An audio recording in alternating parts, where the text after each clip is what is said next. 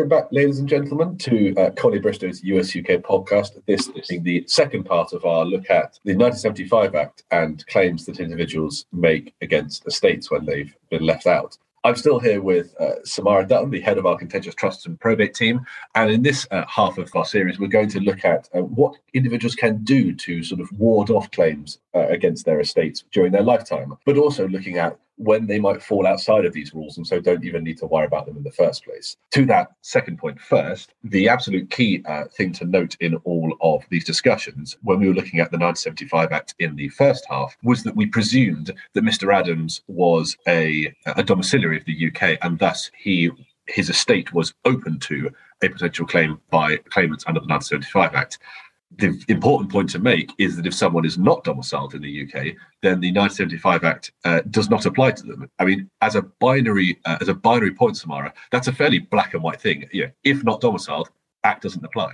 Entirely, entirely black and white. It's the starting point, and you need to check that point at the outset. If you have anyone who has any kind of connection or residence in a different country, Uh, obviously domicile itself is a difficult concept and is something that you might spend a long time arguing about but but you need to establish domicile to bring a 1975 act claim. The deceased has to be domiciled in england and wales so, I mean, and, and, as you as we alluded to in the first half, you know, if there's one topic that, that really likes to get lawyers going, particularly estate planning lawyers, the question of domicile is a is one that really gets you know get, gets us moving. It is it is a fiddly and nebulous concept, and it is one, in fact, we have looked at previously on the episode on US UK probates with James Cook, uh, because domicile has such an impact on succession. Equally, domicile has a significant impact as is the case here, on claims under the 1975 Act. So I don't presume to, I don't intend to uh, go back over the uh, full rules related to domicile in detail, but just as a reminder for those that maybe haven't listened to that episode with James Cook yet, domicile for UK purposes is a very nebulous concept. Uh, focused around where one considers their ultimate permanent home to be. Um, you know, where inside you do you consider yourself most closely connected with, which is really a matter of intention. But showing intention is incredibly hard, and so all we can really do is show it based on some facts and circumstances. Certainly for UK purposes, it can relate to things like where your closest family ties are, your social ties, where you want to die, where you have a will, and you can live in a place for an incredibly long time and not be domiciled there. Equally, you could step foot in a new country and immediately acquire a new domicile of choice. It's all based on facts and circumstances, and it's for the individual in question to assert that during their lifetime or for their executors to assert that on their death. Now, a couple of things to say about that because a number of things branch off from that issue of domicile. The firstly is here we are talking about the concept of common law domicile or, or that someone's actual domicile status. There are other types of domicile, such as deemed domicile status, which is a wholly tax fiction concept that relates to how someone is exposed to tax in the UK. Deemed domicile status is irrelevant for the purposes of the 1975 Act. Someone can be deemed domiciled here but retain a non UK domicile. And in that case, or in those circumstances, the 1975 Act is still uh, irrelevant for these purposes. Samara. That, that, that is correct. I, I, I, sort of refer to them as my domicile and your domicile because I, I deal less with, with tax points. I like that. Domiciles and things like this. But my domicile point, if, if I'm arguing the common law domicile status and somebody has claimed deemed domicile or avoided to claim deemed domicile, that, that could still be a factor that I use to try and argue whichever side of the coin I'm trying to argue on domicile if it is an issue in dispute. So because it may have relevance, but it won't be determinative. Yeah, no, that's a very good point. Um, equally, uh, similar to the domicile, the deemed domicile point is we might consider someone a domiciliary in the UK, but a foreign jurisdiction might consider that person a domiciliary of that jurisdiction. So, again, taking the, the case of the Americans, a US citizen is a domiciliary of the US under the US ta- uh, the US rules, and so a US citizen resident in the UK may well be a domiciliary of each jurisdiction for their own purposes. And then we go and look to double tax treaties and things to try and uh, analyze and conclude well in which country is that person treaty domiciled? Because that can affect how someone is taxed again. Again that is not relevant for these purposes. We are talking about purely under uk law is that person domiciled here because it is a piece of uk legislation that determines whether someone can bring a claim against the estate or not. So it really is actually discarding all of the kind of detritus around domicile and going right back to that core concept of someone's domicile the reason it becomes uh, uh, it can become potentially problematic, and particularly problematic in cases, say, where there's a US UK element. Is if you have a just if, if, if Mr. Adams' son, I'm going to call him Quincy now because i have decided that he is the sixth president. Um, if Quincy decides I want to bring a claim against my father's estate, but some might argue, his executors have argued that he's not domiciled here, so therefore I can't bring a claim against the estate. But I want to bring a claim against his estate. I have to assert that he is domiciled here. Now you can imagine HMRC is going to be very interested in uh, a beneficiary who wants to make a compelling argument that the individual was domiciled in the UK when they died. From a tax perspective, that opens up that estate to a much greater exposure to inheritance tax and possibly uh, other taxes as well. And so this argument as to is the person domiciled here, are they not domiciled here, between the executors and the beneficiary, has wider consequences for the taxation of the estate. And I imagine, Samara, it's a it's a point of tactics and negotiation how quickly or not you bring a claim, because that's a point of leverage that if you're the beneficiary, means you want to get that in quite quickly because the executors will want to absolutely make sure that the tax is wrapped up before they entertain ideas about, you know, domicile. Yeah, I, it, it's certainly something that you can bring to bear on negotiations at an early stage. If if you have reasonable evidence to support the view of a domicile in England and Wales, then you can use that to as you say, leverage the executors, etc., to an early settlement. Usually, I, it will depend on the tax consequences precisely, but but they're going to need to take a view on whether it is worth having that argument in court, because domicile ultimately, as a preliminary issue to a 1975 Act claim, is one where the court is collating and assessing all the evidence of intention, but ultimately imposing its view of what the deceased intentions were about where they wanted to, to live. And, and that is unpredictable in its nature. So you, you can't guarantee that a court will support the executor's view of domicile. So if, we, if we're trying to get the executors to give an early settlement, an early distribution to our client, then arguing the domicile point and, and given the if, if that's going to have huge repercussions in tax consequences for the estate, they may well take the view that it's worth speaking to the other beneficiaries and saying, look, we might as well pay this off now in order to avoid huge tax charges. It's it's an easy win if that if that is the situation. You know, there's a there's there's I imagine always going to be a commercial discussion to be had by the executors saying, who would you rather pay money to? Would you rather pay money to the taxman or would you rather pay money to a disgruntled beneficiary? Particularly, and, and how much are we going to pay? If, if the taxman bill is 10 times the amount that we need to get rid of this potential claim, then it, then it's exactly it's just an easy commercial decision. But bear in mind that inevitably there are probably going to be legal fees in both scenarios, having a protracted argument with HMRC or a protracted argument in court. Possibly the court answer might be the longer one, but it depends on how HMRC take that approach. And so, you know, yeah. it's a value judgment, and uh, it's one of those circumstances where there is no right or wrong answer in law. It's a matter of negotiation in these cases and taking view at the time.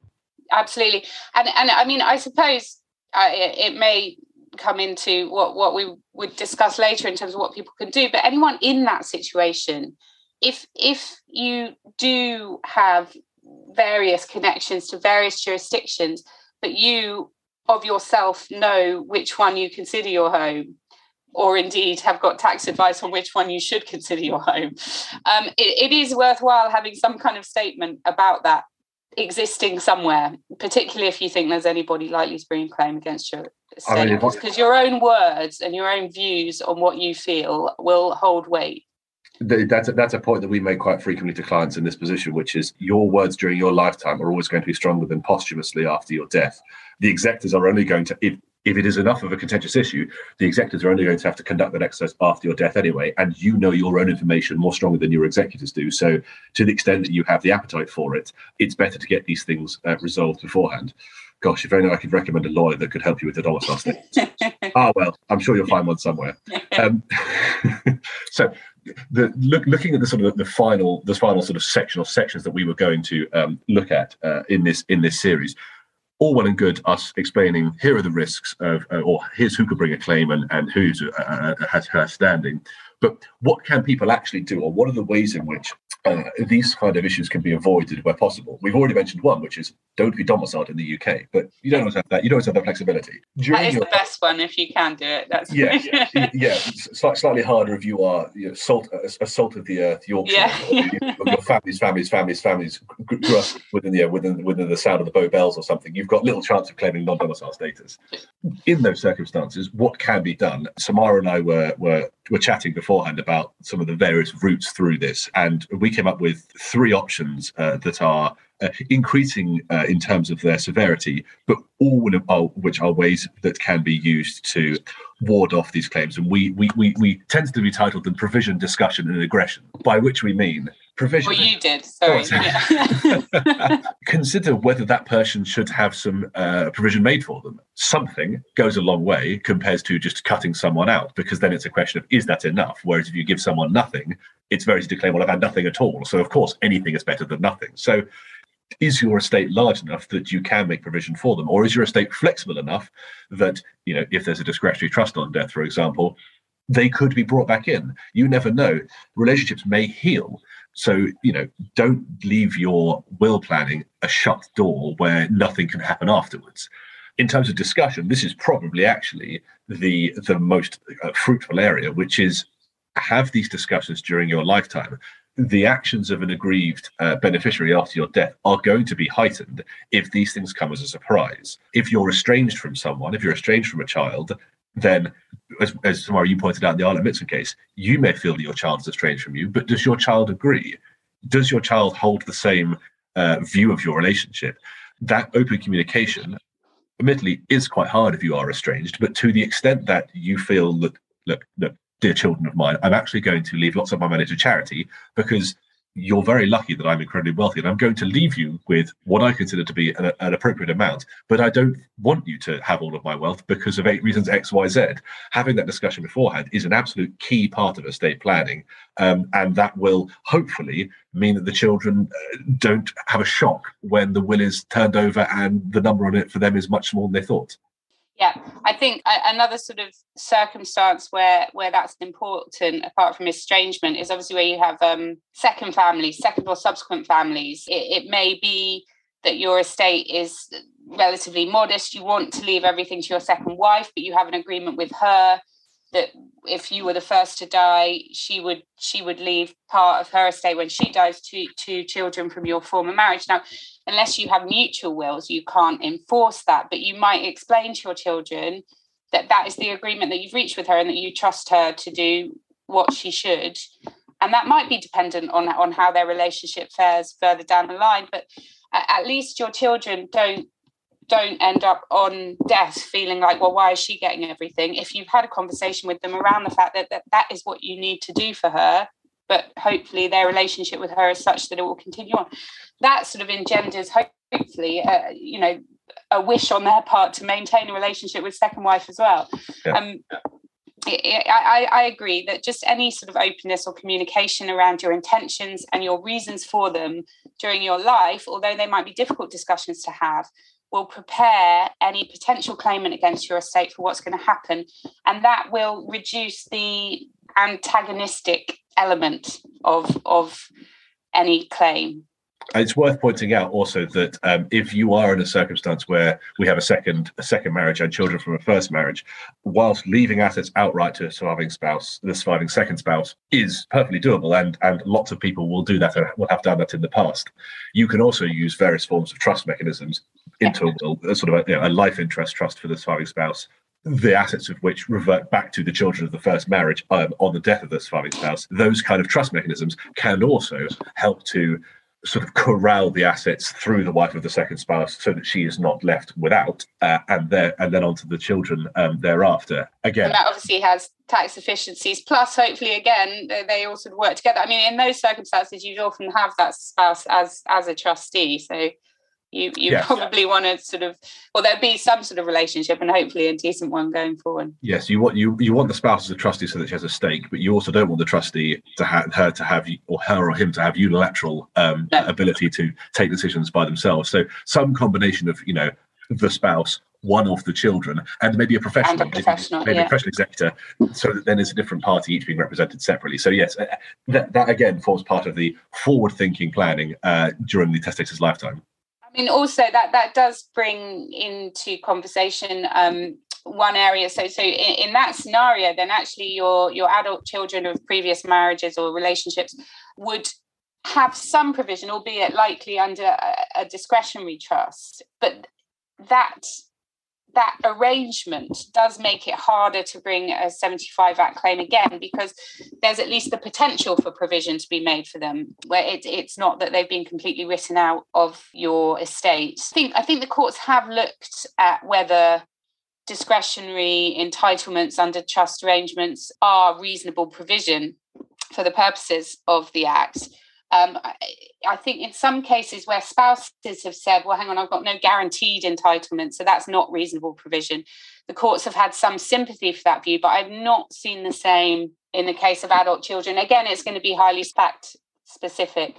But if if your child is is included as a beneficiary of a discretionary trust under your will, then that would be an additional hurdle to them bringing a claim. I think, as compared to being written out altogether. Yeah. And you, you might then leave a letter of wishes, which obviously doesn't have to be disclosed, suggesting that there are other beneficiaries that you would prefer to be benefited above them. Um, I mean, probably that would come out in the wash at some stage, but but ultimately, it, it, it's just making things harder for for a potential applicant. Yeah, and and if you want to make it really hard for a potential applicant, we come to the the final of our three our three options. We've done provision, we've done discussion, we come to aggression which, as it, as it suggests, is the most dramatic option, which is to either put into the will a form of non-contest clause that says anyone who contests this will effectively has their has their entitlement taken away from them, or just you accept my estate may have a claim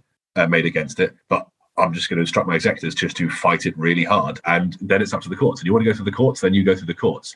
Non-contest, non-contestation clause, uh, clauses, uh, Samara, they are uncommon. I think you tend to see them more commonly in other jurisdictions, but they are a permissible uh, clause in, in, in, in UK wills. They are permissible. Um, I am I'm seeing more not of the actual clauses, but I'm seeing more discussion around them um, and the potential to use them. I, I think they are, and, and often in specifically in the context of 75 Act claims, you, you know, if you if this is the provision I'm making for you, it's relatively small, but if you challenge it through a 75 act claim, then you lose it altogether. So it just it just increases the risk for the potential applicant. Unless unless of course they bring their claim and they win, and then they win from a basis of getting nothing. So the the amount available to them for what counts as provision is of course greater, but it, it puts the fear in their mind that how much do I really want to go through the application? Because if I'm unsuccessful, I'll get nothing. Whereas if I'd kept my mouth shut, I would have at least got, got something. To, to some extent, that is inherent in a 75 Act claim anyway, because if you are making the claim and you're unsuccessful, then you're going to get lumbered with a cost bill as well. So you're sort of you've got a loss on top of the loss of the claim but but this just just adds to it. And then obviously you'd rather walk away with your 10,000 than minus 40 or 50 from trying to fight it in the court. I think that these clauses are as you well as you've termed them quite aggressive. So i think you need to be careful about using them in certain circumstances. I, I, I think they may have a, a sort of counterintuitive effect in that somebody who wasn't necessarily going to bring a claim sees this and is like, what? You know, how dare you think this of me? I, would just rather bring the claim because I'm so offended. I, I, I it, it, could backfire. Yeah, don't don't don't tell me what to do, kind of approach. I yeah, can, I can exactly. imagine that. that. Yeah, I can imagine. And, and I don't need your whatever you've left me, I'm going to go after the whole lot, uh, which is not what 75 Act claims are for. Obviously, it's all based on maintenance, etc. But yeah. but you, you could engender such bad feeling that it might it might encourage someone to bring claim that wouldn't have otherwise. Yeah. So that's that's that's how domicile can can impede a, an application, and, and, that's how we can sort of ward off an application in in in before or, or after the uh, the testator's death. The sort of the, the final sort of part to look at is what if the deceased doesn't hold their estate uh, in their own name on their death, but they, they'd carried out various forms of lifetime planning that may mean that you know some or all of their wealth was held in trust. Now, the 1975 Act deals with someone's estate that they hold um, in their own name.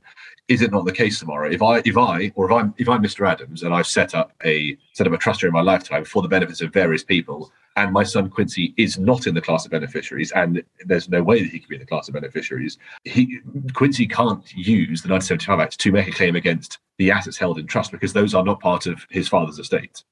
Yeah, I, I mean that's the that's the starting and guiding principle. I, the one exception to that is if Mr. Adams Senior has transferred huge swathes of his wealth into that trust within the six years prior to his death for the express purpose of avoiding an Inheritance Act claim by Quincy. So there is a provision under the Act that where you can, de- and obviously that is a difficult thing to demonstrate. You need to show that the intention in taking assets out of the estate in any manner, whether it's paid into a trust or transferred to a wife or whatever you've done with the assets in question, if it was done within the six years prior to death, and if you can establish that it was done with the intention, specific intention of defeating someone's claim under this act, then the court can bring it back into account into the size of the net estate. Otherwise, if the assets aren't in your name, don't fall within your personal estate, then no, they can't be touched under this act. However, if Quincy was a beneficiary of that trust, then the door, if, if not shut, is at least sort of ajar. There is at least, do the courts have slightly more power to take into account his discretionary entitlement as regards his general financial provision? And so in that case, I guess would be the same as we were just discussing it. Yeah, if you have a discretionary will trust, yeah. it, it, what where that would come into play is that Quincy part of the assessment that the court is making will be Quincy's financial needs and resources at the current time and in the future. And if he is the, a discretionary beneficiary of a really valuable trust, then somebody trying to refute his claim under the 75 Act will be trying to say there is a very strong likelihood here that he will have a huge or a decent payment out of that trust at some time in the future. He will be trying to say I may be a discretionary beneficiary, but I've never been paid anything. There's no intention on the trustee's part to make any. Pay. There's still an argument to be had, but it will be relevant to the fact that there is a potential there for him to to receive something quite significant. So I think I think the uh, the example or the hypothetical example that I would sort of hold up as being something that ties in all of the various things that we've discussed, not only in this episode, but frankly in a lot of the episodes we've done previously, is the fact that many Americans like to conduct their estate planning on their death, not through a will, but through a form of lifetime trust. Uh, so if I, uh, a wealthy American, want to avoid the US probate process, I might hold my estate through a revocable living trust that's deemed to be transparent in the US. Uh, and so it's not really a trust at all we've discussed previously. I discussed we discussed with my uh, my discussion with Julian Everall of Everfair Tax uh, that why that's not the case necessarily in the UK and how we tax those trusts differently. But I sort of I, I reflect as we close what would happen if a if a disgruntled beneficiary wanted to bring a claim against their say their parent who's an American who had a a revocable trust through which they held all their assets. Those assets aren't in their free estate and aren't in their free estate for, for UK purposes. They're held at best on, on, on a sort of before a bare trust, or at worst, they're held in an actual sort of substantive settlement. Uh, and so there's nothing in their free estate at all. What would the likelihood be of someone being able to make that claim? I guess in the first instance, if you were acting for the estate, you'd be trying to claim quite hard that the person wasn't domiciled in the UK; they were an American domiciliary. Because why yeah. would well, if you're sending these things up and you have any kind of connection to the US, then you'd be making a claim that you were an American domiciliary mm-hmm. whether or not you'd returned here and you were a deemed domiciliary uh, for UK tax purposes. But it would be an interesting one. I don't know of any claims that have been brought, but then I, I don't have my ear close enough to the ground. I'd be fascinated to see the discussion about whether the assets held in the estate, uh, held in the trust of the grantor in the US, would be accessible uh, under a uh, under a 1975 claim. I, I, guess we'll have to wait for someone to to call in with a with a case that they've got, and we can we, we, we can we can litigate it. I think so. I would love to do that. Absolutely. Yeah. Fab. Look, Samara, thank you so much for coming on uh, today over these over these two episodes. Uh, it's been wonderful to talk to you. If individuals during their lifetimes have questions about these things, uh, Samara and I and all of our colleagues uh, here are available to have these discussions. If you are someone who is currently uh, experiencing the loss of a parent or a loved one and who finds himself without financial provision, we are available. Please do contact us. We are happy to take you through the rules and and and whether you know you have a viable claim. Uh, get in contact. But uh, until then, until next time, thank you, Samara. Uh, thank you, ladies and gentlemen, for listening. uh, and uh, we hope to see you on the next episode. Thank you.